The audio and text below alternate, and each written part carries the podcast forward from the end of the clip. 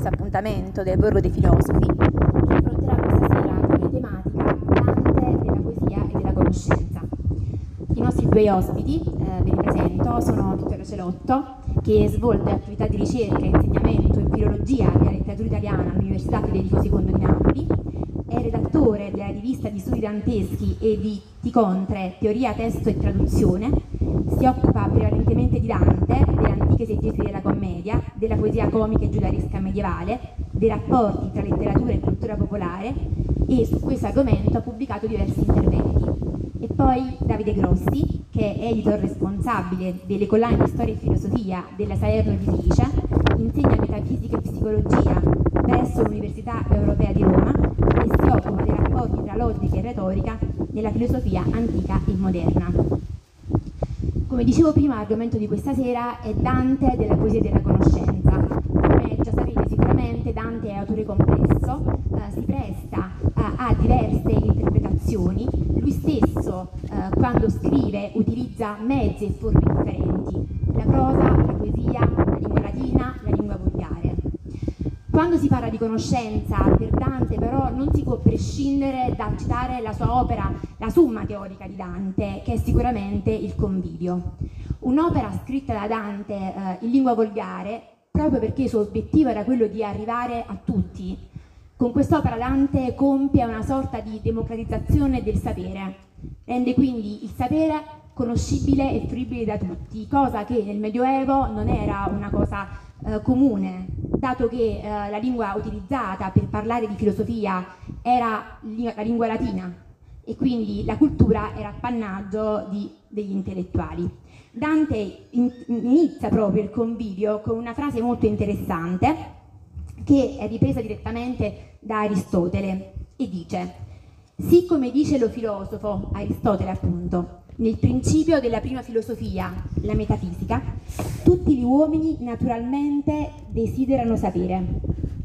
Dante sa anche che per Aristotele la conoscenza è eh, forma di perfezionamento ed è allo stesso tempo un mezzo per raggiungere la felicità. Dante pertanto decide di allestire un banchetto con il convivio, un banchetto in cui si eh, offre e si, si, si, si ciba del pane degli angeli, e quindi della conoscenza. Dante però non si siede al banchetto insieme agli altri filosofi, ma eh, si limita a raccogliere le briciole di questa mensa, perché il suo obiettivo è quello di eh, divulgare il sapere e quindi il suo ruolo con il convivio è quello di divulgatore. Sempre all'interno del convivio, in un altro passo interessante, 4.25, Dante ci dice che lo stupore è uno stordimento d'animo per grandi e meravigliose cose vedere o udire, o per alcun modo sentire, che in quanto paiono grandi fanno reverente a sé quelli che le sente, in quanto paiono mirabili fanno voglioso di sapere di quelle. Queste parole in qualche modo ci spiegano il modo in cui Dante concepisce il modo in cui l'uomo deve approcciarsi alla conoscenza Dante, ed è inoltre questa frase una chiave interpretativa di un passo importante della Divina Commedia, il canto di Ulisse, il canto di Ulisse. Ulisse, come sappiamo, è definito eroe della conoscenza, ma in realtà il rapporto che Dante instaura con questo personaggio è stato oggetto di numerose interpretazioni. C'è chi ritiene che Ulisse sia quasi un modello per Dante, appunto l'eroe della conoscenza, e chi invece ritiene che Ulisse eh, sia stato accusato da Dante di essere stato eccessivamente tracotante, di essersi voluto a tutti i costi spingere al, al di là di quelle che sono le possibilità umane. Detto questo, pertanto, mh, pongo a voi una duplice domanda. In che rapporto sono l'opera del convivio di Dante e la Divina Commedia? La Divina Commedia può essere considerata una trascrizione letteraria del convivio di Dante? E inoltre, qual è il rapporto tra Ulisse e Dante, cioè effettivamente possiamo considerare Ulisse un eroe della conoscenza, quindi un bios theoreticos, così come lo ipotizzava Aristotele, quindi un uomo votato alla, alla sapienza, oppure Dante lo giudica in qualche modo e lo condanna? Do la parola a Vittorio. Grazie, grazie mille. Si sente?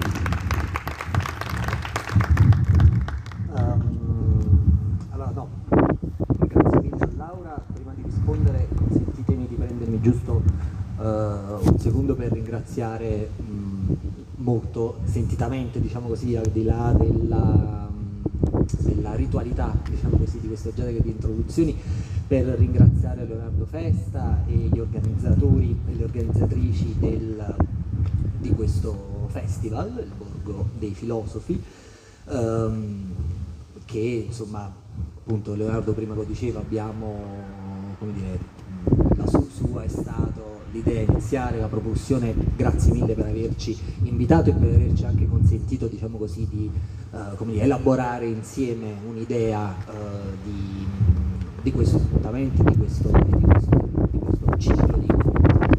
Um,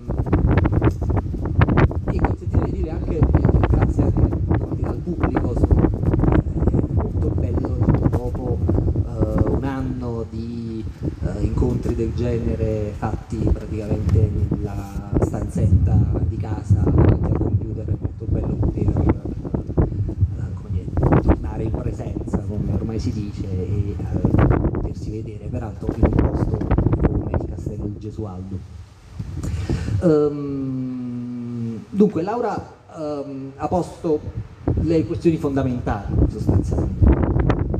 Uh, e quindi la ringrazio ulteriormente anche per la radicalità diciamo, delle, delle, questioni che ha, che ha messo in campo, che sono effettivamente quelle che forse vale la pena, su cui vale la pena soffermarsi, su cui vale la pena diciamo così, ragionare insieme. Noi vorremmo evitare diciamo, interventi monolitici uh, dell'uno e dell'altro, ma cercare di bastire più che altro una conversazione, quindi dire, una, uh, un dialogo tra noi tre e uh, dire, auspicabilmente cercare di sollecitare anche vostre curiosità, dire, interessi, domande o, o, o, integrazioni rispetto a quello che diremo.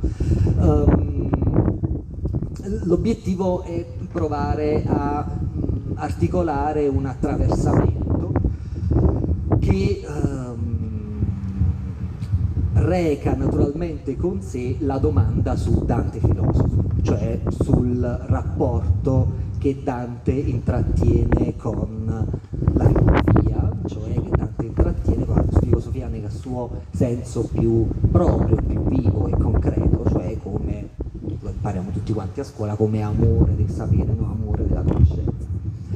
Um, porre con radicalità questo, uh, questa questione significa anche um, cominciare a interrogarsi sul fatto se effettivamente si può dire, ne discutevamo prima io e Davide, volevamo insomma un po' problematizzare questo, uh, questa questione, se effettivamente si può dire che Dante sia stato filosofo, cioè se, se è giusta diciamo così, l'etichetta uh, Dante filosofo, se è possibile predicare di Dante questo, uh, questo attributo.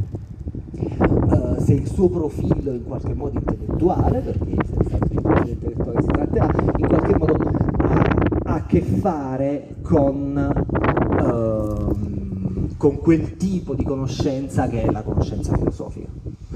Laddove Dante stesso, come in realtà Laura ha già introdotto, ci dice di no. Nell'opera, nel libro, nello strano libro di cui un po', a cui vorrei un po' diciamo, introdurvi, uh, che, in, cui, dire, in, cui, più esplicitamente vengono posti in campo contenuti filosofici, prettamente filosofici, schiettamente filosofici, e cioè il convivio, appunto. Um, in questione c'è effettivamente il banchetto della scienza, no? il convivio come il banchetto della scienza. Um, in questione c'è un rivoluzionario programma pedagogico e divulgativo a cui pure Laura faceva riferimento. Ma Dante ci dice che lui non è tra i sapienti, appunto. Dante dentro questo banchetto, dentro questo convivio, dice esplicitamente che lui farà la parte del sergente, cioè del ministro, cioè del cameriere sostanzialmente.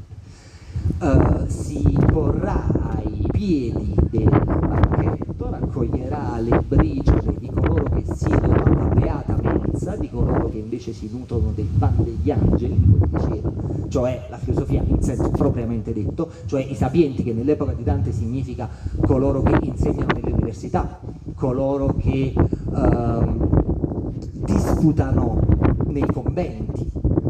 Eh? mondo universitario e mondo, diciamo così, conventuale, no? legato soprattutto ai frati predicatori, francescani e domenicani. Um, ma Dante non è uno di loro, per così dire, hm? quindi Dante non è filosofo, ma in qualche modo vuole raccogliere queste briciole, ha la possibilità di accedere, ci dice diciamo, esplicitamente che in un certo periodo della, vita, della sua vita, un certo eh, periodo doloroso della sua vita, cioè quello successivo alla morte di Beatrice, Dante si avvia diciamo così, alle, alle, a quelle che si chiamavano le dispute quodlibetali, appunto, le dispute filosofiche che avevano luogo nei conventi, e comincia a studiare la filosofia, soprattutto attraverso alcuni autori ma questo diciamo, ci interessa meno. Um, si pone quindi in questa posizione mediana dentro questo banchetto per raccogliere le briciole e restituirle a, ai miseri, restituirle a uh, chi non ha accesso al sapere o per una serie di impedimenti in realtà il pubblico di coloro a cui maggiormente l'arte si rivolge sono coloro che non hanno potuto avere accesso al sapere perché impediti da cure li chiama familiari, cioè non può dire cure familiari, gestione della uh, diciamo, professionale anche in qualche modo, e uh, cure civili, cioè a chi si occupa di politica. Eh? Dante, il programma divulgativo, il programma pedagogico di Dante si rivolge in particolare a chi non può studiare la filosofia perché è impegnato in cariche civili e politiche. È un programma quindi divulgativo di, dire, che, si pone subito un obiettivo diciamo così, puntuale, specifico, che è quello sostanzialmente dell'ammaestramento della classe dirigente, per così dire. Che pone quindi in questione, pone in primo piano il rapporto tra, tra il rapporto del potere con il sapere. Um, cosa però che non bisogna dimenticare uh, rispetto alla questione se Dante sia o no filosofo è che infatti il convivio, contrariamente a come spesso si dice, contrariamente anche a come si legge spesso in molti libri in verità, non è un trattato non è un trattato filosofico. Il convivio rientra dentro una, un genere, per così dire, che è un tantino diverso. Ricorderete tutti che è costituito, si dice così, costituito da canzoni e prosa, dove la prosa sta a commentare componimenti poetici, sta a commentare quelle canzoni. Il che significa che appunto il punto di partenza non è il trattato filosofico, cioè la, ehm, come dire, ehm, come dire la, lo scritto summatico su un dato argomento, ma alle, ai contenuti scientifici, ai contenuti filosofici, Dante arriva attraverso il commento a canzoni, che soprattutto peraltro nella, nella prima parte del convito, che è l'unica che abbiamo, perché come sapete Dante non, arriva, non arrivò mai a uh, compierlo, lo abbandonò dopo i primi quattro libri, mentre in programma ne aveva ben 14, sono canzoni d'amore. Eh? Almeno due su tre. Um, quindi appunto diventa, no? Com comincia a diventare un attimino più problematico uh, la definizione di Dante come filosofo, laddove invece lui si vuole presentare davanti al suo pubblico come un poeta che commenta le sue canzoni e commentando le sue canzoni um, contribuisce alla uh, formazione filosofica alla formazione scolastica, per così dire, di chi non potrebbe altrimenti accedere alla conoscenza filosofica, alla conoscenza scientifica. Su questo un altro aspetto che pure diceva Laura, che è molto importante, è che il convivio ha questo di assolutamente rivoluzionario, e cioè è scritto in volgare.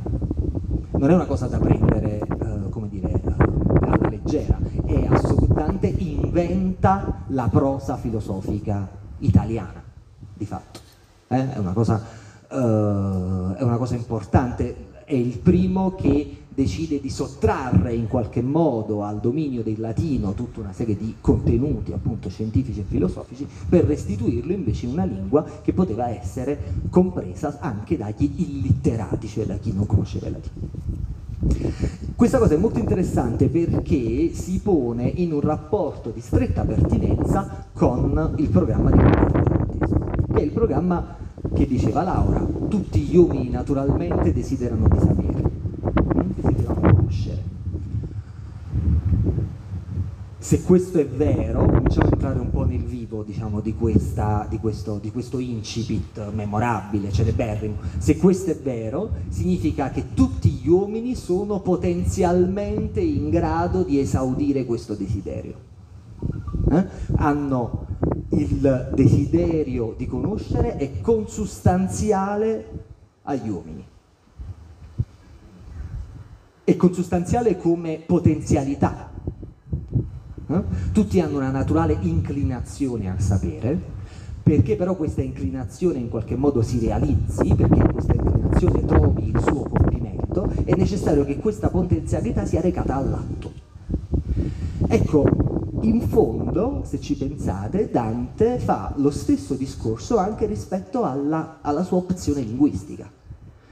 La appropriazione, diciamo così, da parte del volgare di contenuti scientifici che sono normalmente riservati invece alla grammatica, al latino, è figura, in qualche modo, di questa um, di questa trasformazione, diciamo così, dalla potenza all'atto, come se la lingua volgare avesse in potenza, ci dice Dante, eh, la possibilità di esprimere contenuti filosofici che fino adesso, però potenza che fino adesso è rimasta in qualche modo inoperante, inerte, Dante porta questa potenza del volgare all'atto, analogamente come intende portare il desiderio potenziale e poten la potenziale possibilità di tutti gli uomini di conoscere all'atto, recarla all'atto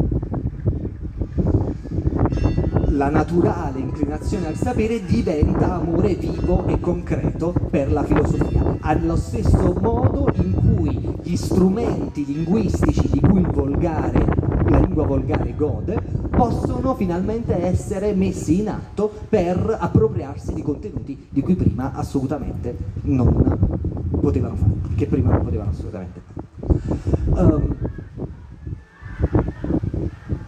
prima di passare la parola a Davide, mi, eh, dopo questo diciamo, piccolo inquadramento, mi, vorrei dire, provare a, eh, dire, a, entrare un attimo nel merito di questo, di, della questione diciamo così, introdotta. Che cosa effettivamente vuol dire che tutti hanno una naturale inclinazione a sapere? E che cosa sta intendendo Davide per eh, Dante? Ormai siamo proiezioni identitarie, um, per conoscenza. Allora andiamo a vedere come Dante uh, dimostra, sillogizza, diremmo in termini tecnici, diciamo così, quello assunto uh, da cui Laura partiva. Sì, come dice lo filosofo nel principio della prima filosofia, tutti gli uomini naturalmente desiderano di sapere. La ragione di che, lo leggo brevemente poi ne parliamo un attimo, la ragione di che può essere che ciascuna cosa, da provvidenza di prima natura impinta, è inclinabile alla sua propria perfezione.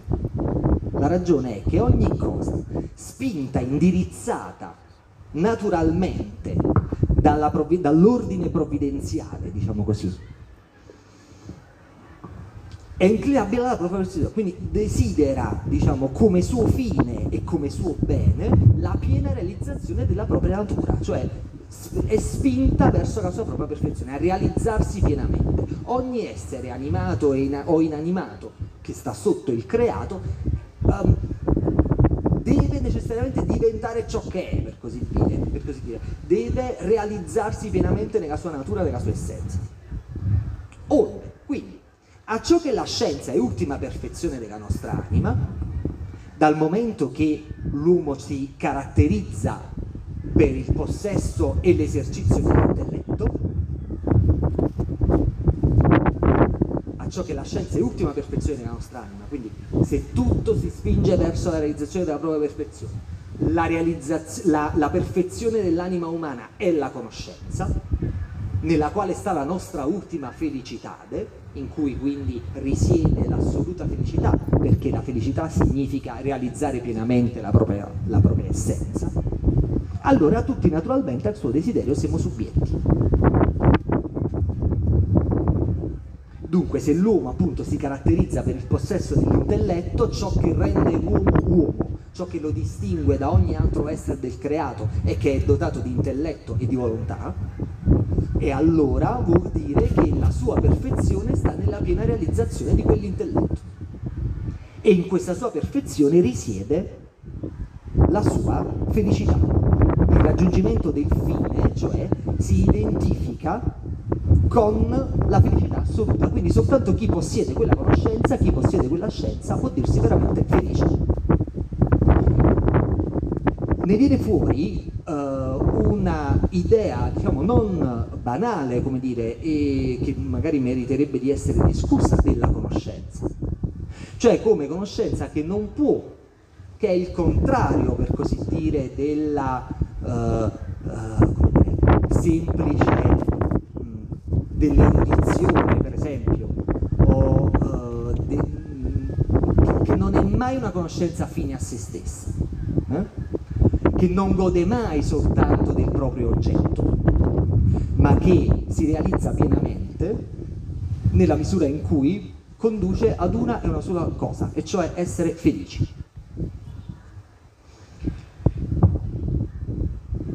In questo um, come dire, in questo c'è un aspetto molto importante e appunto piuttosto inedito nel ragionamento eh, dantesco, e cioè che appunto il, il, l'autore, diciamo così, l'auctoritas a cui Dante naturalmente si sta riferendo, come diceva prima Laura, è Aristotele, e in questo non è soltanto appunto una citazione estrinseca, in qualche modo Dante riceve e sussume la lezione aristotelica in senso molto pieno e molto radicale. Um, se la, il fine, diciamo così, del sapere, se il fine della conoscenza è la piena realizzazione di sé e la piena realizzazione di sé sostanzialmente consiste con l'essere felice, questa cosa, diciamo così, questo concetto trova il suo corrispettivo in una strana in una strana marcia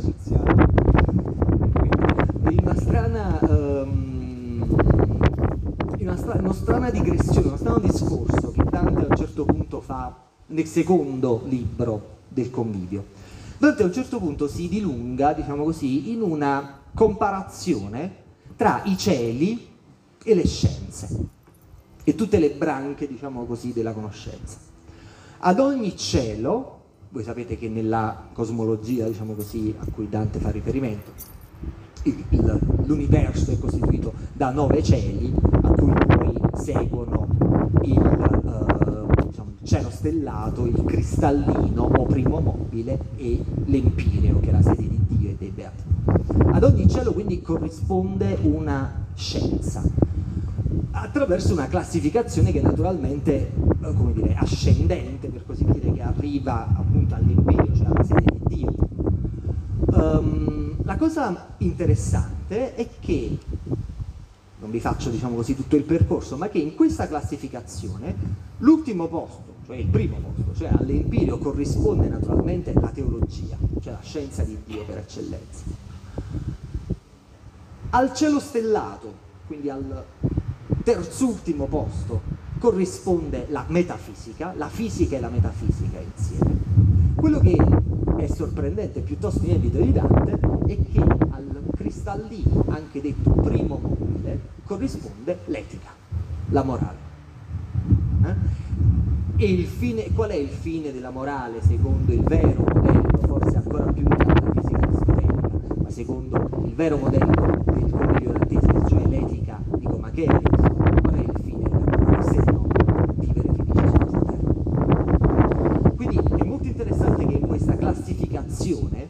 Dante non ponga, come generalmente a suo tempo, diciamo così, si pote- ci si poteva aspettare, la metafisica come, diciamo così, affaccio alla teologia, ma appunto c'è un primato invece della morale sulla metafisica. La metafisica è una scienza teorica, per così dire, pienamente speculativa, che si interroga sui principi universali e sulle cause di tutte le cose ma in quanto tale costituisce per Dante in qualche modo una scienza divina, cioè che avvicina alla teologia e che quindi in qualche modo all'uomo appartiene soltanto parzialmente. Quindi la classificazione delle scienze non è tanto secondo l'ordine, per così dire, della loro perfezione assoluta, ma è invece secondo l'ordine della loro attitudine a renderci felici su questa terra. Eh? Qui si pone un problema centrale che non affronta adesso perché voglio, diciamo, passo la parola a Davide che sicuramente ha delle cose da dire intorno al fondamento aristotelico di questa teoria della conoscenza. Però si pone appunto un problema centrale che Dante affronta esplicitamente e che poi e che in qualche modo ci conduce anche come dire, a quello che costituisce, diciamo così, per, per certi aspetti l'apoteosi del convivio, cioè il l'opera che arriva laddove il convivio non sarebbe potuto arrivare, infatti Dante lo interrompe, e cioè la commedia, e cioè um, in, che, in che cosa appunto poi consiste effettivamente la felicità, cioè qual è Uh, il rapporto, per così dire, tra la felicità che l'uomo può raggiungere su questa terra e la felicità che per Dante è quella, come dire, uh, la felicità massima, e cioè la beatitudine celeste. Eh? In che cosa consiste allora questa felicità e se essa abbia dei limiti. Questo è un discorso che ci porta verso eh, la commedia, ma appunto prima di arrivare a tanto magari è utile interrogarsi su che cosa, qual è effettivamente la lezione aristotelica che Dante eredita e su questo non posso passare la parola a Dante.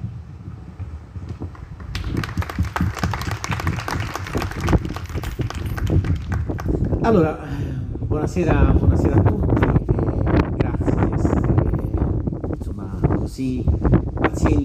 In questo vento che insomma spero non vi stia riflettendo troppo, per me è un grande piacere invece patirne la brezza, ve lo confesso. E grazie soprattutto a Leonardo Festa e a tutta l'organizzazione del Borgo dei Filosofi che ha voluto accoglierci, invitarci in questo splendido scenario. È la prima volta che mi reco qui e quindi è questa già una sufficiente ragione per essergli infinitamente grato e, e per essere grato a voi ovviamente. E, eh, la, la, la, seconda ragione, non so quanto gli sono grato, quanto gli sarete grato voi, è che mi consente di parlare di Dante, in realtà mi costringe a parlare di Dante, speravo nel settecentenario dell'anno dantesco di essere sfuggito a questa sorte e invece sono, sono, sono, mi sono caduto, ho provato strenuamente a oppormi, ma eh, la, la, l'amicizia di Vittorio e le insistenze di Leo mi hanno sostanzialmente costretto insomma, a, a, dire anche la mia e di questo vi chiedo scusa, attorno a un autore che assolutamente non, non domino e di cui non sono uno specialista. Lo è Vittorio che peraltro mi fa piacere sottolinearlo, eh, ha insistito sul convivio, lui che, eh, questo è un motivo di onore eh, per me, del, di, di è un, è un, onore dialogare con lui perché Vittorio insomma, sta curando la, il commento della nuova edizione commentata delle opere dantesche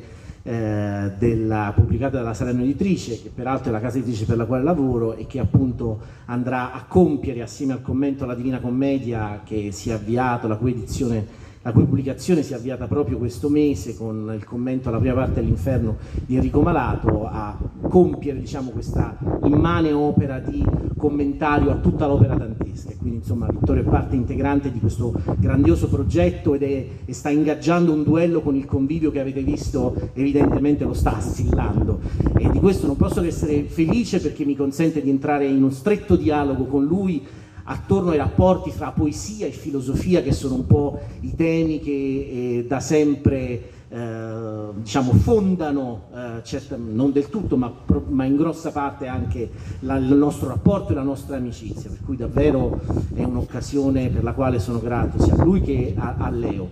E sono, sì, sono grato, ma eh, insomma li rimprovero anche di questo perché, ripeto, mi sento inadeguato a mh, commentare con lui questo, questo, autore. Intanto perché, come diceva giustamente Vittorio, e su questo proverò a soffermarmi, che si tratti propriamente di un filosofo e che dunque sia adeguata l'etichetta che con, con, con una bella intuizione il Borgo dei Filosofi ha voluto dare a questa iniziativa, è un problema.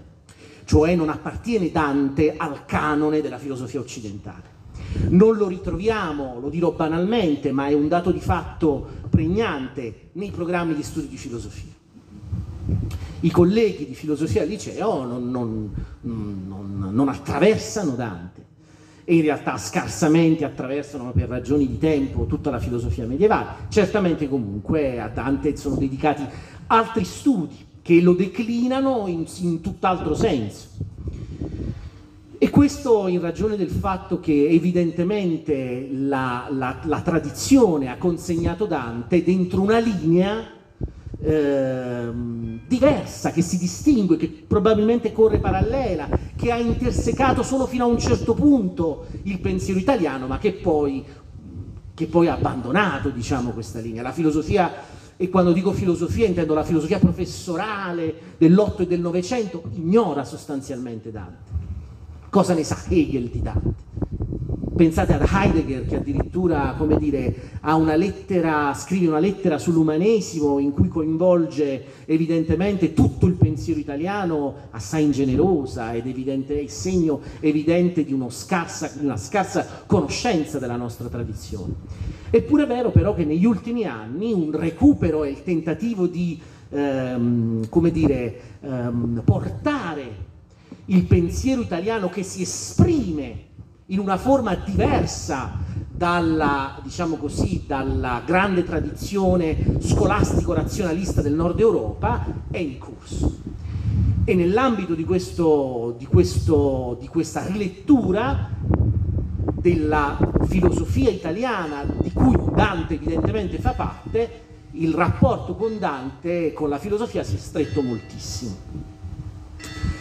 E vale la pena ricordarlo, molti filosofi italiani, voglio ricordare soltanto due maestri come Massimo Cacciari, Carlo Sini, eh, lo stesso Giorgio Agamben, si sono confrontati con questa tradizione, cioè con la tradizione che prende le mosse in qualche modo da Dante. Prende le mosse perché? Perché, come diceva Vittorio, ed è necessario sottolinearlo, la parola filosofia in italiano compare per la prima volta nel convivio non solo, compare per la prima volta in volgare la parola filosofia in Dante.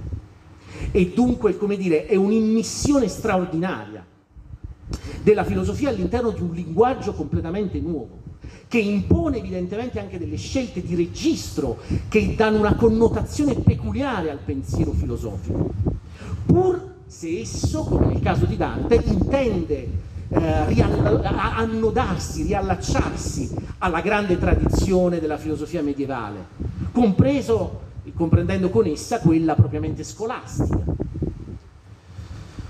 E però, come appunto diceva Vittorio, eh, l'umiltà di Dante consiste anche nel riconoscere ai maestri del pensiero una dignità che non ascrive a se stesso non si mette, diciamo così, non si mette al fianco dei grandi spiriti.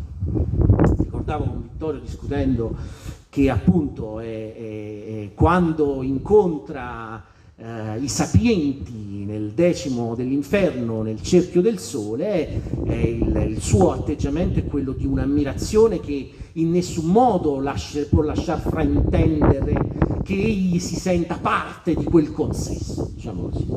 È lo stesso convivio, dichiara e allude sempre a, al, al, al maestro di tutti, ad Aristotele appunto, quasi a voler legittimare la sua interpretazione di Aristotele su Aristotele stesso, come fanno tutti i commentatori. In questo senso direi a Vittorio, sì certo hai ragione, eh, non è propriamente un trattato eh, teologico-filosofico, però vi è qualcosa del commentario medievale, del commentario ad Aristotele, diciamo, del commentario, filosof- del commentario filosofico di Aristotele, che è uno dei grandi generi, è il genere per eccellenza della filosofia medievale. Ed ecco che allora le posizioni vengono giustificate facendo riferimento a un Aristotele interpolato, manomesso, riletto. E questo Aristotele però ci si riferisce sempre appunto come all'autoritas, che eh, come dire um, non è sufficiente a giustificare le posizioni, per cui Dante si dà la pena di ragionare con Aristotele, eh? non è che semplicemente lo citi e lo, lo, diciamo così, lo, mm, lo, parafrasa talvolta. L'incipit che Vittorio ha letto poc'anzi del convivio è, è quasi il calco del primo libro della metafisica di Aristotele, con una notevole differenza però. E su questo mi piacerebbe soffermarmi e avviare un dialogo con lui. A proposito sempre di questa domanda, Dante filosofo? Questo incipit vi diceva, come, come, come, come appunto avete, avete, ascoltato, fa riferimento, in questo incipit Dante fa riferimento subito ad un'argomentazione, a un sillogismo. Filosofare, questo Dante lo sa bene, in senso proprio, cioè assoluto, significa sillogizzare, cioè essere capaci di dedurre una conclusione da premesse vere.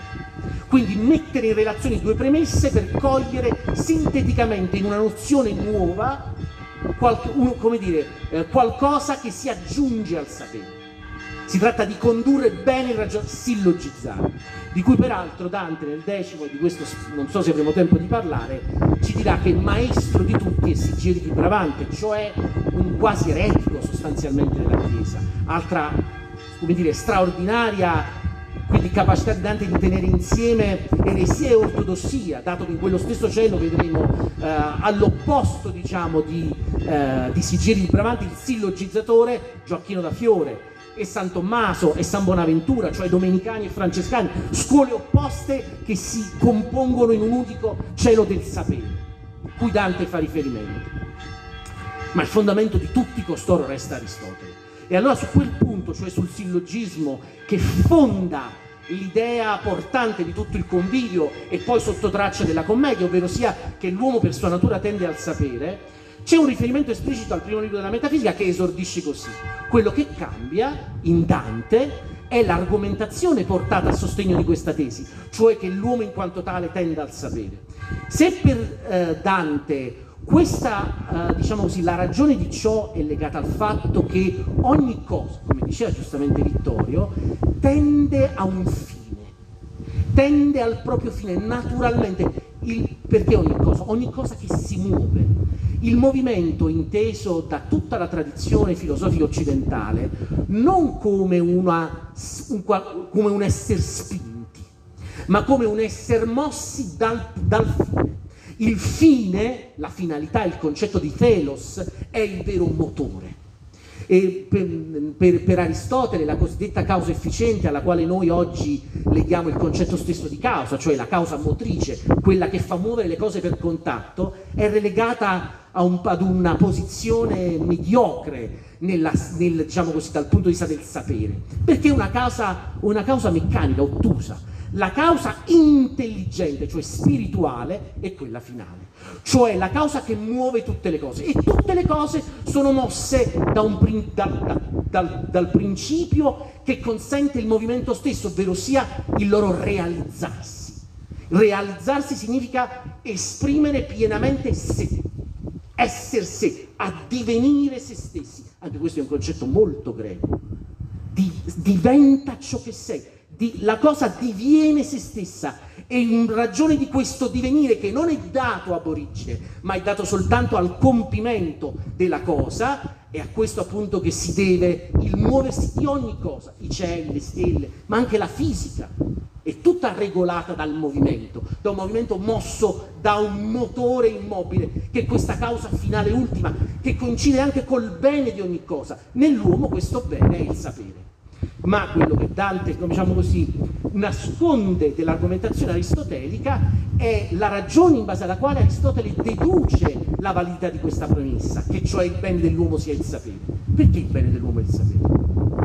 Perché? Perché mai dovrebbe essere? E qui c'è un elemento invece diciamo, Dante qui non, non, è, non, è, non è preciso rispetto al suo calco aristotelico, ma la ragione che invece Aristotele palesa all'inizio di quel libro è che in realtà l'uomo ama godere, ama godere. E questo è un elemento che poi in altra forma troviamo in Dante cioè il godimento e il bene, la felicità la chiamava, no? la, la, la, nominava Vittorio. E, ehm, però la cosa interessante è che questa felicità, che sicuramente felicità che si realizza solo nell'ambito della polis, della comunità, cioè è una felicità politica, dello zon politico, cioè è felice non se solo lui è felice. L'uomo non è felice solo se è da solo felice, ma se questa felicità è condivisa, lì trova collocazione e realizzazione, l'essenza dell'uomo, ma c'è questa traccia originaria, cioè un elemento puramente, passatemi il termine inappropriato, edonistico, di piacere, perché, dice Aristotele, l'uomo quando, quando conosce le cose gode. E questo godere è traccia del fatto che si realizza il suo bene nel sapere. Ma l'esempio che fa Aristotele non è di un sapere astratto, non è di un sapere sillogistico, ma è di un sapere che innanzitutto si presenta all'uomo come godimento sensoriale. Cioè l'uomo quando vede, quando sente, gode. Quanto più vede, tanto più gode. Io vedo questa vista, vedo i dettagli, prima ragionavamo quando siamo, ci siamo affacciati in questa bellissima vallata con gli amici. Eh, del posto eh, il Terminio, allora i Monti Vicentini e là, e la, la, la giornata non è molto tersa, perché se fosse più tersa vedremmo più cose, quanto più cose vediamo più godiamo, perché più vedi, cioè più sai, più godi. Sicché questa, diciamo così, eh, questa, questa è una traccia che lascia nell'esperienza sensibile dell'uomo il fatto, il concetto che sua natura è il sapere cioè che il suo bene si, realizza nel sapere. Questo bene, appunto, è, bene, non, è, bene, è un bene che, come dire, ascende a una dimensione sempre più collettiva, a una dimensione sempre più comune. Ma che tipo di conoscenza, a questa, arriviamo a, questa, a questo punto, a questo nodo, che tipo di conoscenza davvero realizza il bene e non devia l'uomo per strade in cui egli non già il bene ma la propria infelicità incontrerà, questo è il tema dell'Ulisse. E su questo ridò la parola a Vittoria e poi cominciamo dialogo.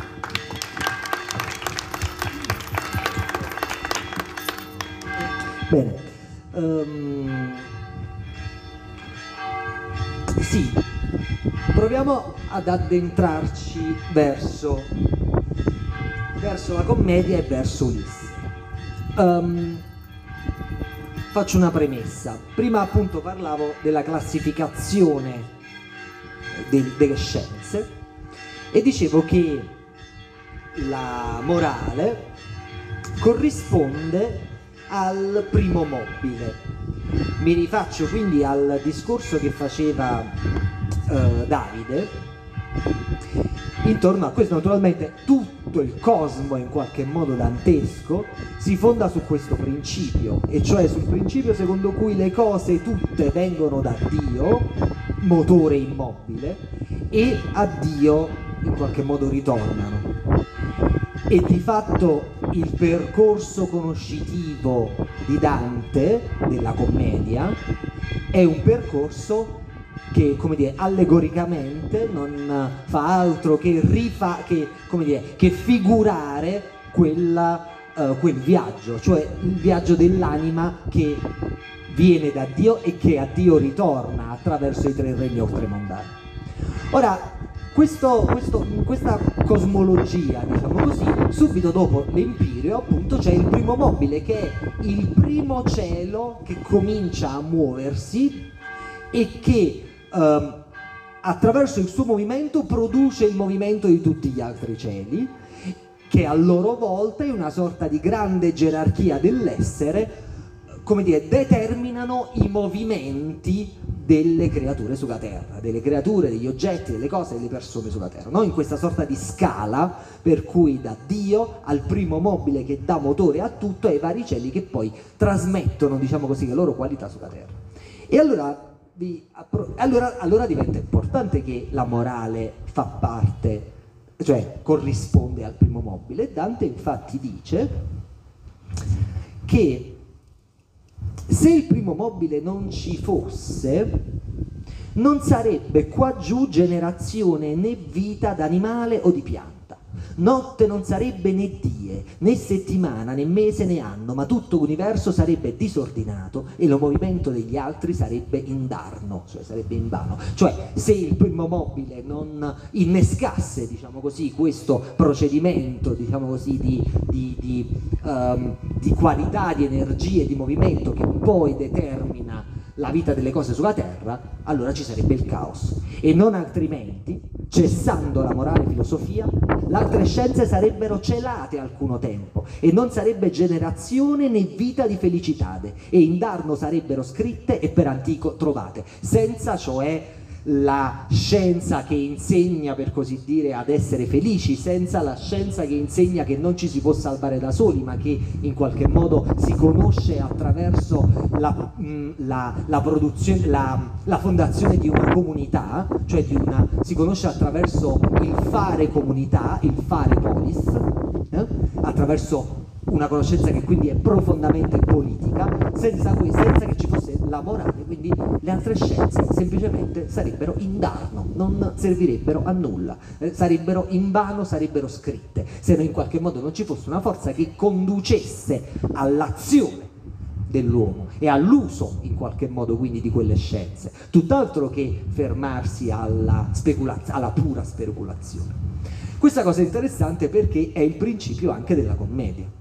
Dante ha scritto una, come probabilmente molti di voi sapranno, una lettera uh, negli ultimi anni della sua vita, una lettera in latino al Signore che lo proteggeva e, e alla, mh, presso il quale probabilmente ha concluso il paradiso, cioè a Can Grande della Scala, a Verona. Una lettera che ormai io do per dantesca, mh, forse sapete che esiste un dibattito sulla sua attribuibilità, a mio avviso faccio accademico, no? abbiamo visto che il dibattito. È chiuso, diciamo così, e secondo me la lettera a Can Grande si può dire senz'altro di Dante, uh, in cui spiega a sto Can Grande della Scala, gli dedica diciamo, i primi canti del paradiso e fa una sorta ancora una volta di autocommento a se stesso. E spiega che la commedia entra nel genus filosofia, cioè che il genus filosofia della commedia, il genere della filosofia della commedia è il morale negozium sive etica. La commedia quindi è un'opera che rientra nel genere filosofico dell'etica e la causa finale che Dante pure attribuisce alla, alla, alla commedia, secondo diciamo così una, una, una dire, una struttura del commento abbastanza tradizionale per cui non si descrive il titolo e l'autore, eccetera, eccetera, attraverso la causa finale. La causa finale è molto precisa, è rimuovere i viventi dall'attuale stato di infelicità e portarli verso la salvezza. Eh? Quindi la commedia rientra nel, nel campo, diciamo così, della filosofia etica e quindi eh, nel campo dell'azione morale e il fine della commedia che Dante si autoattribuisce è un fine massimamente etico e direi anche massimamente retorico, cioè convincere i propri lettori ad agire in maniera diversa. Questo ha molte implicazioni che adesso diciamo, spero di poter farvi vedere. Um, io devo, io Dante, autore della commedia, devo convincere i viventi perché poi possa rimuoverli dal loro stato di infelicità e spingerli a, ad agire in, maniera, uh, in una certa maniera. Questo, questo fine è uh, perseguito attraverso naturalmente, come tutti sapete, la rappresentazione del viaggio nei tre um, regni. Um, che è il viaggio che in qualche modo mette in questione ciò di cui stiamo parlando, perché ovvero il, dire, la possibilità di conoscere e la possibilità di esprimere quella conoscenza attraverso la poesia. Non è soltanto un tema che è affrontato in parte nel convivio e nella commedia in maniera più esplicita nel ventisesimo canto dell'inferno con la figura notissima di Ulisse. Non è solo un tema, è in realtà la struttura, il principio stesso su cui si muove la commedia. Come si fa, cioè, a rappresentare ciò che per definizione è inconoscibile, indicibile, irrappresentabile, ciò per i quali, ciò per cui, come Dante scrive nella lettera con grande signa vocalia desunt, non esistono, le parole vengono meno. Allora non è soltanto un tema la conoscenza, eh, è il principio stesso che muove la costruzione della commedia. Um, diventa, diciamo così, esplicitamente affrontato e la figura per eccellenza della conoscenza è Ulisse. Laddove Ulisse, dico giusto questa cosa, come ricorderete Ulisse è nel girone, scusate, nella bolgia dei eh, cosiddetti consiglieri fraudolenti. Eh? Si trova cioè in una delle dieci bolge dell'ottavo cerchio che si chiama Male Bolge. L'ottavo cerchio è uh, l'ottavo di nove, mm? quindi voi ricordate tutti l'inferno che è questa sorta di cono rovesciato, piano piano diciamo, si conduce a Lucifero quindi l'ottavo e il nono cerchio sono quelli più vicini a Lucifero, quindi sono praticamente lì dove sta la, Meggiugente. Eh? Cioè i uh, Malebolge, appunto, l'ottavo cerchio che um, ospita coloro che, gli ingannatori, coloro che hanno tradito persone che non avevano ragione di fidarsi di loro. Il nono invece ospita coloro che hanno tradito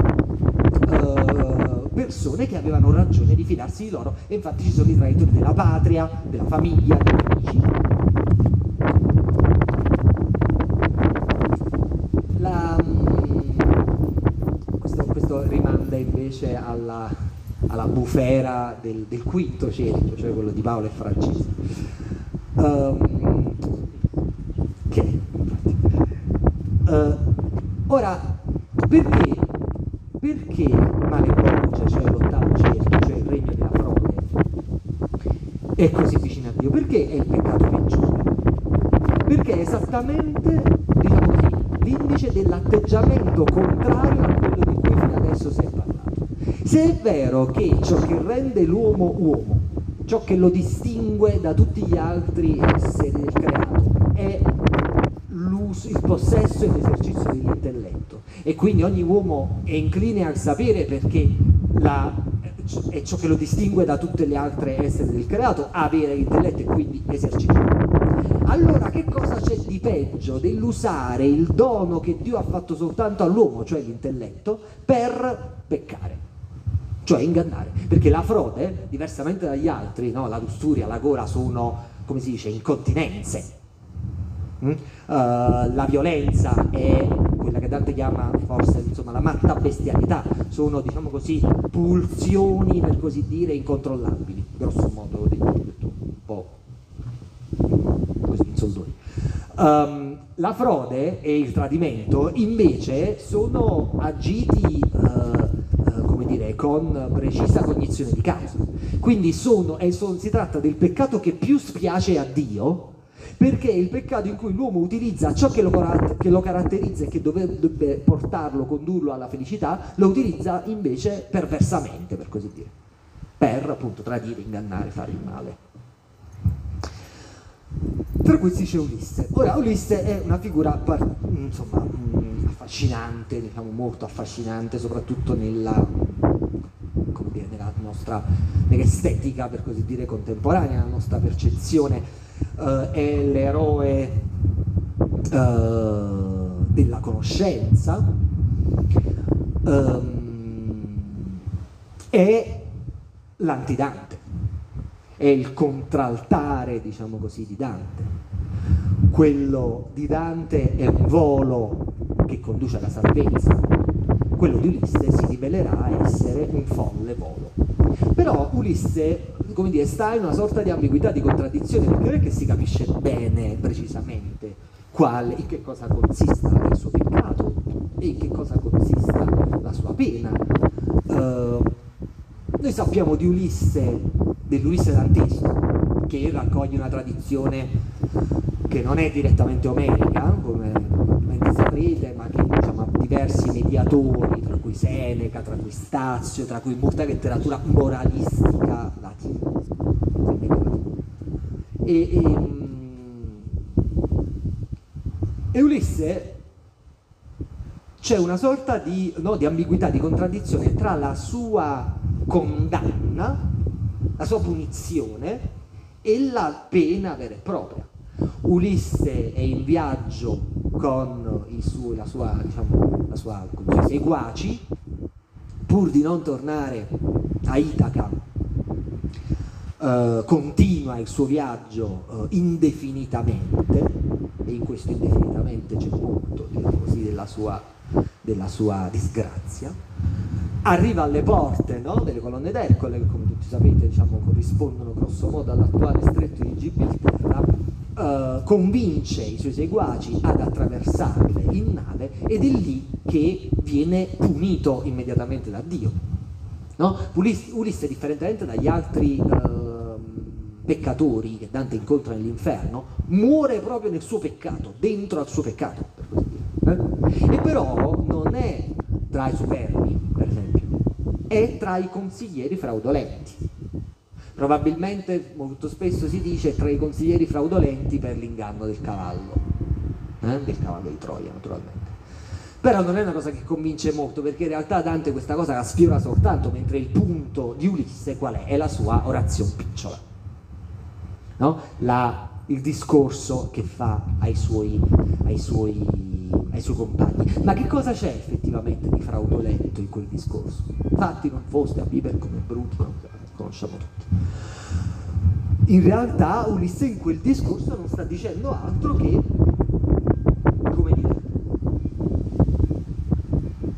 uh, che appunto l'essenza dell'uomo, che è l'unico essere del creato dotato di logos, sta nel seguire appunto quella virtù e quella conoscenza, cioè sta nel perseguire appunto quel, questa conoscenza. Non è un discorso fraudolento, è in realtà un discorso, ancora una volta, piuttosto eh, come dire, eh, ortodosso nel suo aristotelismo. E allora in che cosa effettivamente consiste il peccato di Ulisse? Se non fa altro in fondo che rispondere almeno apparentemente a quella che è, abbiamo detto, essere la naturale inclinazione di tutti al sapere. In realtà esiste una, dire, un nodo, in qualche modo, una questione che Dante affronta ancora una volta in maniera esplicita nel convivio, a cui probabilmente uh, Ulisse in qualche modo, di cui Ulisse è probabilmente exemplum, per così dire, esempio, uh, figura. E cioè, dicevamo prima, il desiderio di conoscere è quello che ci conduce alla uh, felicità. Ma in che cosa effettivamente consiste questa felicità? È veramente possibile una felicità realizzabile su questa terra? Um, Dante è un cristiano. Dante sa che la vera felicità è soltanto dopo la morte, è soltanto nel raggiungimento della, del, è soltanto nel paradiso, diciamo così, è soltanto nella beatitudine. Esiste in qualche modo, e questo l'aveva imparato da Tommaso d'Aquino, il principale dei commentatori di Aristotele nel Medioevo, um, esiste in qualche modo è vero che l'uomo si realizza attraverso la conoscenza, ma la perfetta conoscenza, secondo Tommaso, è una conoscenza che si, che si può ultimare soltanto con il raggiungimento della beatitudine. E questo renderebbe allora, secondo Dante, quel desiderio di cui abbiamo parlato assolutamente, come dire, difettoso dall'interno. Com'è possibile che Dio abbia dotato l'uomo di un naturale desiderio al sapere che poi però in realtà non si può realizzare compiutamente perché esiste un limite. Questo Dante argomenta renderebbe vano, vana l'opera di Dio secondo un adagio tradizionale per cui la natura non fa niente in vano, no? già appunto aristotelico. Allora non sarebbe ciò che renderebbe l'uomo massimamente perfetto tra tutti gli esseri del creato, cioè l'esercizio dell'intelletto e quindi il desiderio di conoscere, lo renderebbe paradossalmente il più imperfetto perché non gli consentirebbe di realizzare se stesso, sarebbe un desiderio necessariamente frustrato. Esistono delle cose a cui non si può, che non si possono effettivamente conoscere. Dante le elenca pure, sono tre, non molte in fondo, e cioè Dio, l'eternità e la materia prima.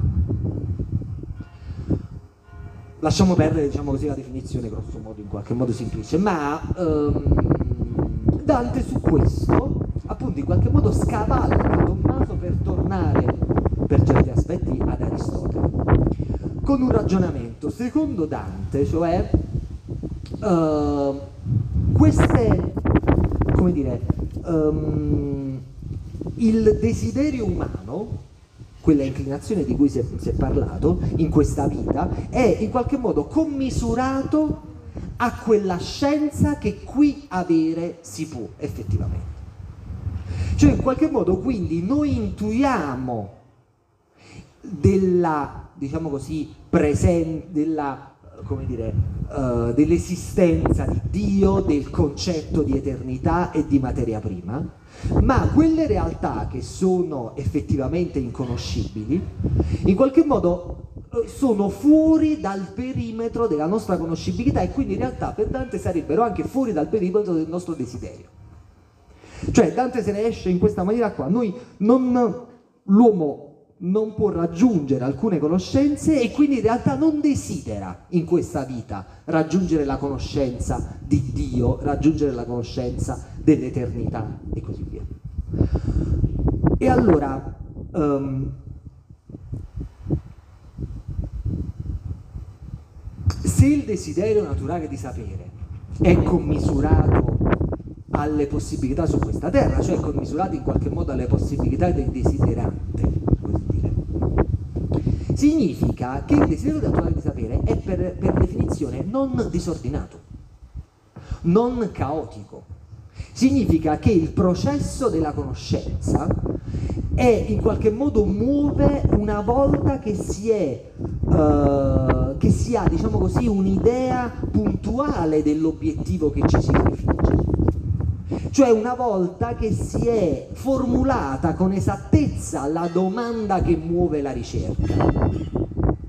Dante su questo, eh, nel quarto libro del, del convivio, fa una differenza tra il desiderio di essere ricchi e il desiderio di conoscere. Dice il desiderio di le ricchezze non sono come la conoscenza, perché i, le, le, ricchezze, come dire, il desiderio di ricchezza è un desiderio frustrato appunto per definizione, perché le ricchezze si uh, assommano e si possono potenzialmente assommare l'una dopo l'altra.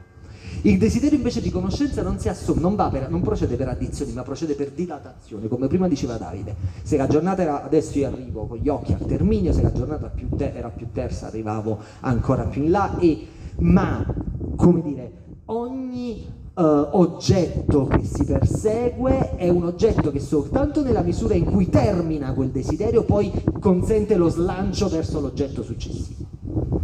Eh? Altrimenti il conoscere sarebbe caos, sarebbe disordine, sarebbe vana curiositas, che è esattamente, se ci pensate, quello che fa l'Ulisse dantesco.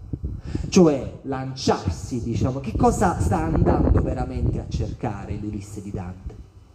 Da, um, Ulisse non lo dice mai, sa che esistono, vede appunto le colonne d'Ercole, spinge ad andare nel mondo non abitato, no? perché le colonne d'Ercole portano in quella parte dell'emisfero che ha gli antipodi di Gerusalemme e che non è abitato dagli uomini, ma non sa che cosa trovare, non sa che cosa effettivamente andare a cercare, non sa quale, non formula la domanda si, attraverso la quale si può pervenire effettivamente al possesso di una uh, conoscenza.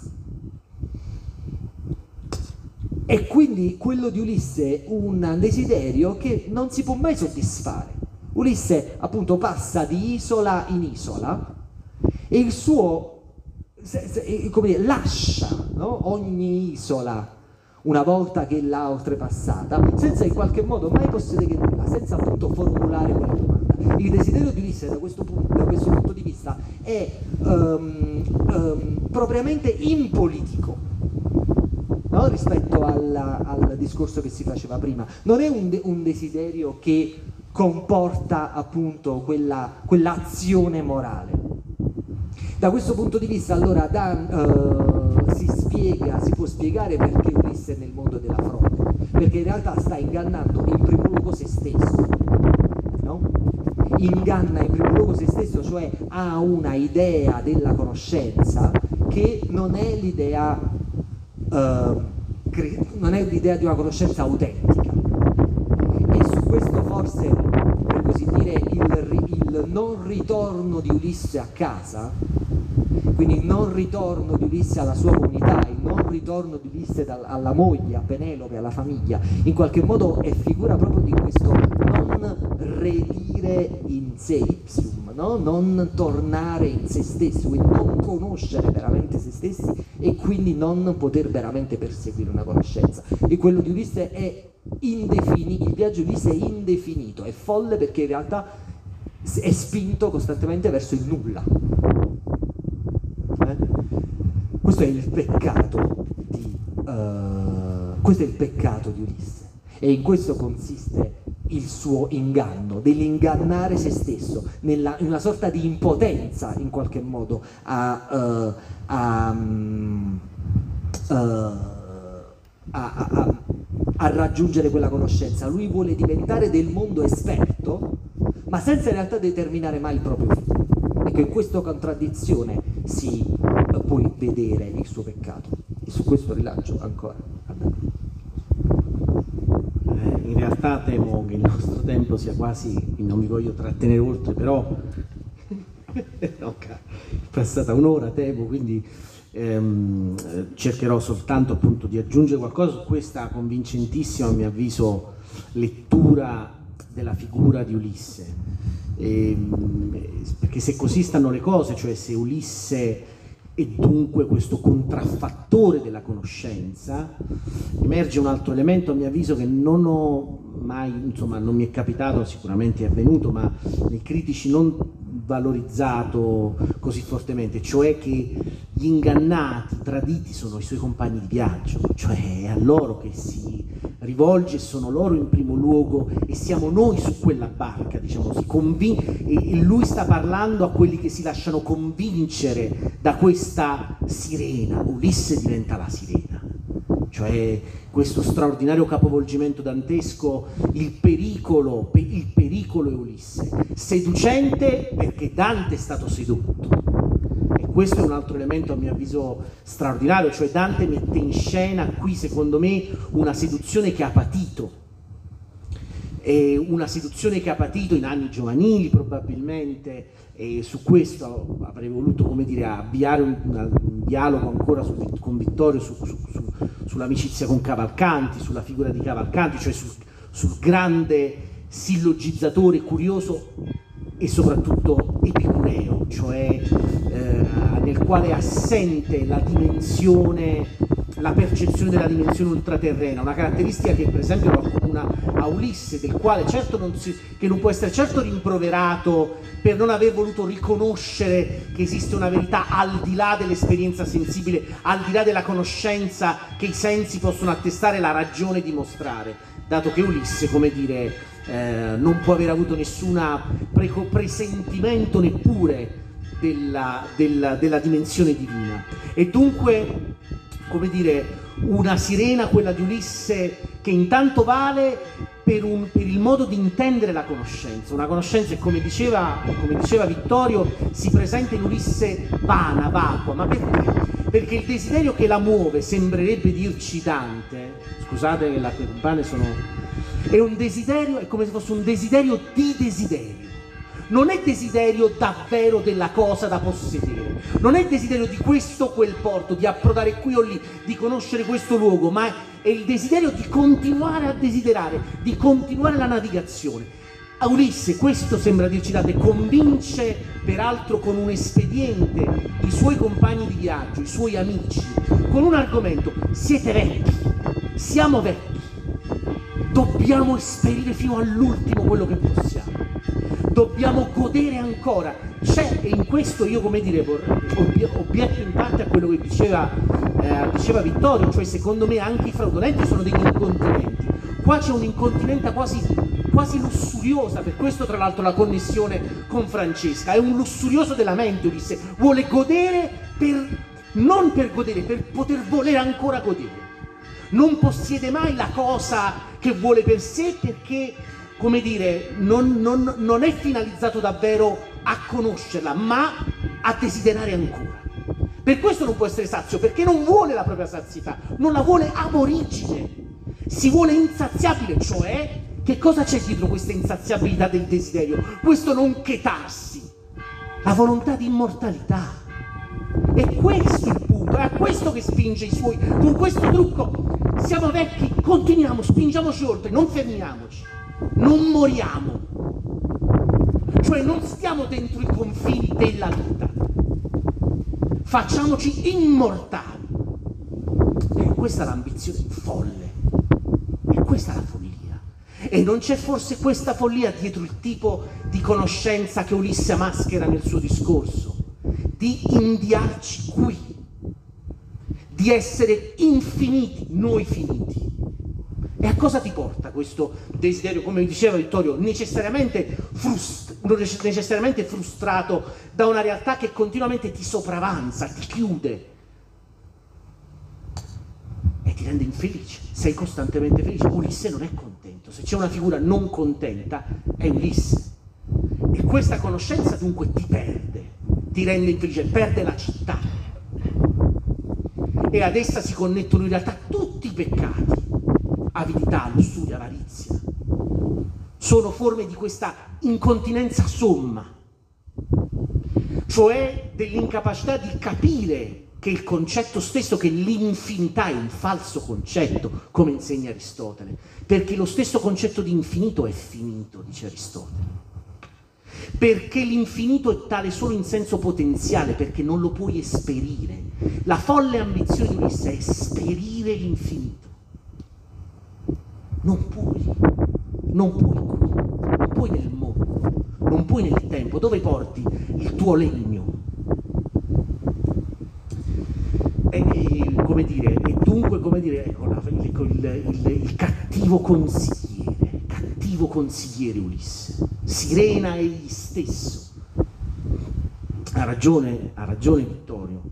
E, e si, si, pone a questo punto, ma temo che dovremmo come dire, lasciare sospesa la domanda o, o lasciarla al pubblico di designare con il convivio, ma anche attraverso questo viaggio, che appunto è, eh, si distingue dalla forma della trattazione del convivio perché è una narrazione, e questo è interessante. Perché abbandona la forma della trattazione sillogistico-filosofica, commentario della poesia, commentario di canzone per intraprendere questo viaggio tutto narrativo, cioè per, porta, per descrivere, per far sentire la verità attraverso una descrizione visivo-musicale.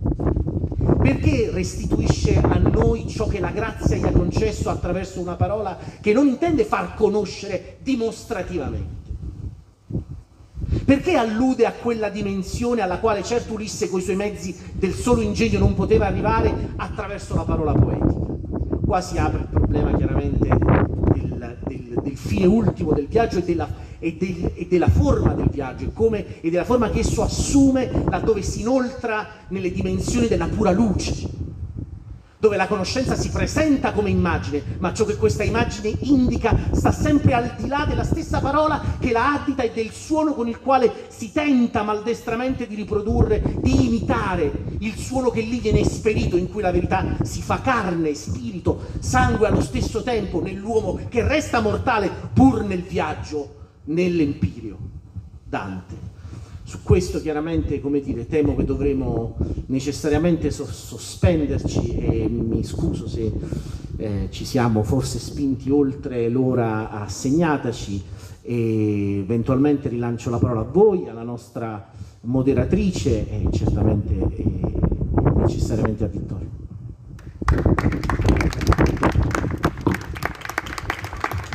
Allora, abbiamo parlato di Ulisse e del folle volo di Ulisse. Ci soffermiamo brevemente su un'ultima questione, Vittorio, che è invece l'alto volo che invece compie Dante. Eh, Dante appunto riesce in qualche modo a vedere Dio. In tutta la cantica del paradiso Dante si sofferma sulla sua difficoltà ad esprimere a parole quello che ha visto e nell'ultimo canto, il 33, parla addirittura di impossibilità a riferire quanto visto. Nel canto terzo del Purgatorio Dante eh, dice questo, matto è chi spera che nostra ragione possa trascorrere la infinita via che tiene una sostanza in tre persone. State contenti, umana gente acquia, che se potuto aveste veder tutto, mestier non era parturir Maria. Chiedo quindi a Vittorio in che modo Dante vede Dio, in che modo possiamo esplicitare la visione di Dio da parte di Dante? 5 minuti, 2 minuti. Um, allora, io uso questi due minuti per rispondere parzialmente a questa domanda, facendovi vedere una cosa carina, secondo me. Uh, perché questa domanda naturalmente si pone appunto l'essenza stessa cioè che, come dicevo prima, no? come si fa a dire l'indicibile, si, qual è il limite della conoscenza, cioè qual è il limite dell'intelletto e di conseguenza qual è il limite della parola che può dire. Eh? Cioè non soltanto che cosa si può effettivamente arrivare a vedere, a conoscere, ma che cosa si può effettivamente restituire. Cioè in che modo la lingua può essere, fin dove può essere spinto non solo l'intelletto, ma fin dove può essere spinta la nostra capacità, non solo razionale, ma la nostra capacità di dire. E su questo, su questo um, naturalmente il paradiso è per eccellenza, la terza cantica è per eccellenza, la cantica diciamo dedicata um, a questo problema e lo è fin da subito. Dante in realtà scopre immediatamente le proprie carte. Vi rileggo l'incipit del paradiso. La gloria di colui che tutto muove per l'universo penetra e risplende in una parte più e meno altrove nel ciel che più della sua luce prende fu io, e vidi cose che ridire né sa né può chi di lassù discende. In primo luogo, quindi, no, c'è una differenza ontologica notevolissima, cioè all'inizio dell'inferno c'era Dante, nella selva scura un luogo fisico che è l'inferno, così all'inizio del purgatorio Dante sotto la montagna del purgatorio, qui c'è la pura luce, la gloria di colui che tutto muove per l'universo penetra e risplende. E Dante ci dice, nel ciel che più della sua luce prende fui. Spoiler, già sappiamo come va a finire. Già sappi- il ciel che più della sua luce prende, cioè il cielo luce di Dio, è l'empiro. Cioè noi al quarto verso del primo canto del paradiso, al quarto verso del paradiso, già sappiamo che Dante arriverà all'empiro, che arriverà a vedere Dio. E allora come dire, come mai appunto questo spoiler, come mai questa anticipazione così radicale? Perché qui in questione non c'è più questo. Nel ciel che più della sua luce prende fu io, tra l'altro con straordinario no, isolamento ehm, del, del, del, soggetto rispetto. E vidi cose che ridire né sa né può chi di lassù discende. Qua il punto è ridire. L'oggetto del paradiso non sarà tanto il viaggio di Dante verso la visione di Dio, ma sarà la sfida della lingua. Cioè la sfida a cui si, la pressione in qualche modo a cui si può uh, portare la lingua per esprimere ciò che, uh, che Dante vede. E qui, con questo diciamo, mi avvio a concludere per dare l'ultima mh, parola a Davide, non ce la farai a dare a me l'ultima parola, e con questo Uh, e con questo il, il, il, il, principio costitutivo della commedia. E ritorniamo al punto iniziale, cioè non ci si salva da soli, non basta che Dante veda Dio, Dante deve ritornare, la commedia in qualche modo inizia laddove, nel momento in cui si chiude il libro, cioè esiste un viaggio di se Dante è poeta del mondo terreno, no? come una formula molto felice di un artista importante come Eric Auerbach. Questo è perché, non solo, non solo naturalmente perché Dante in realtà attraverso la rappresentazione dell'aldilà parla del mondo terreno, ma perché in realtà esiste un viaggio di ritorno. Dante una volta che avrà visto Dio dovrà tornare e dovrà scrivere la commedia. Auto eh, investe di un ruolo profetico di chi in virtù di questo privilegio, della grazia di aver visto Dio, dovrà eh, trovare le parole per dire quello che ha visto. E soltanto dicendo farà la comunità, farà, cioè soltanto dicendo potrà Uh, assolvere al compito di rimuovere i viventi. E quindi l'oggetto vero della rappresentazione non è tanto la visione di Dante, ma la sua capacità e la sfida della lingua, la potenza di Dante di dire e di ridire la, la sua esperienza perché possa cambiare il mondo sostanzialmente.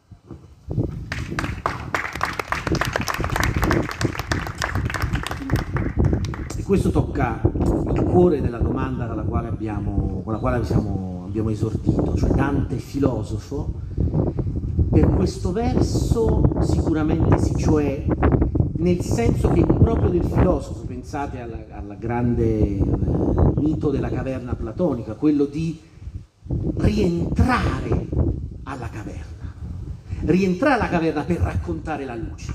Non c'è immagine più filosofica e platonica capace di emblemizzare il compito, la missione del filosofo, che quella di riscendere dalla luce alla terra dalla luce alle cavità entro le quali gli occhi, come dire, cessano di vedere per la troppa luce sofferta. È lo stesso, è lo stesso capita a Dante. E quando il filosofo rientra nella caverna, Dante dice, riabituatosi alla luce, non vede più. E nessuno gli crede, dice Platone. Nessuno gli crede. Allora questo adesso è il compito di Dante, in questo consiste la commedia, convincere i suoi contemporanei, convincere i mortali.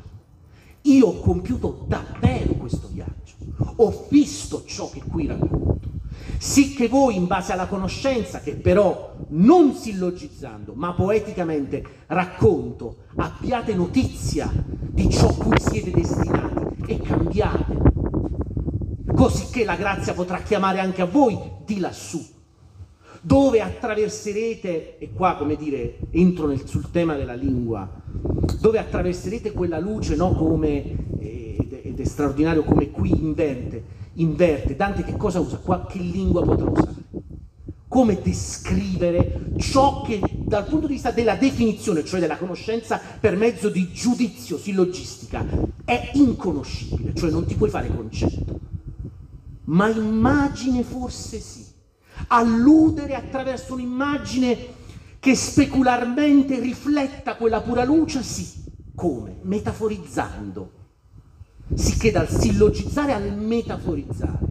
E mi viene in mente la grande immagine con la quale Dante descrive questo attraversamento della sua figura ancora corporea nella luce, no? dice come raggio, come raggio nell'acqua, cioè invertendo i termini nella sua metafora, è lui la luce che attraversa invece l'acqua, che è la pura luce, che pur penetrando non distoglie, non turba. Ecco, ecco per esempio un'immagine potentissima attraverso la quale in una descrizione, in un'immagine, noi vediamo questo volo non più folle, non più segnato il quale però è tale e ha senso e tutto il suo senso non consiste nell'esperienza di Dante, ma nella capacità di questa esperienza di farsi parola nel mondo, affinché possa essere annunciata una verità da cui comunque da solo non puoi, come dire, alla quale non puoi trarti da solo. Disponiti, sappi, conosci, immagina. E allora forse non conoscerai, ma esperirai la verità. E c'è in questo un tratto puramente aristotelico che lo porta al di là del razionalismo stesso dei suoi, dei suoi stessi maestri. L'idea cioè che la verità non soltanto si conosca, o, che, o meglio, che la conoscenza della verità non è solo un'esperienza dimostrativa di conoscenza, ma che l'esperienza di verità è esperienza fisica, sensibile, onde la poesia. Grazie. Bene, ci sarebbero tantissime altre questioni da aprire, chiaramente, ad esempio il canto 17, però non è questo, eh, adesso forse il tempo veramente è troppo, troppo, poco a nostra disposizione. Vi chiedo se c'è qualche domanda eh, da parte del pubblico. Abbiamo abusato troppo di scusarci, soprattutto i vostri scialli, le vostre giacche a durissima prova, siamo noi colpevoli, mi scuso. Se non ci sono domande passo la parola al sindaco di Gesualdo signor Pesiri.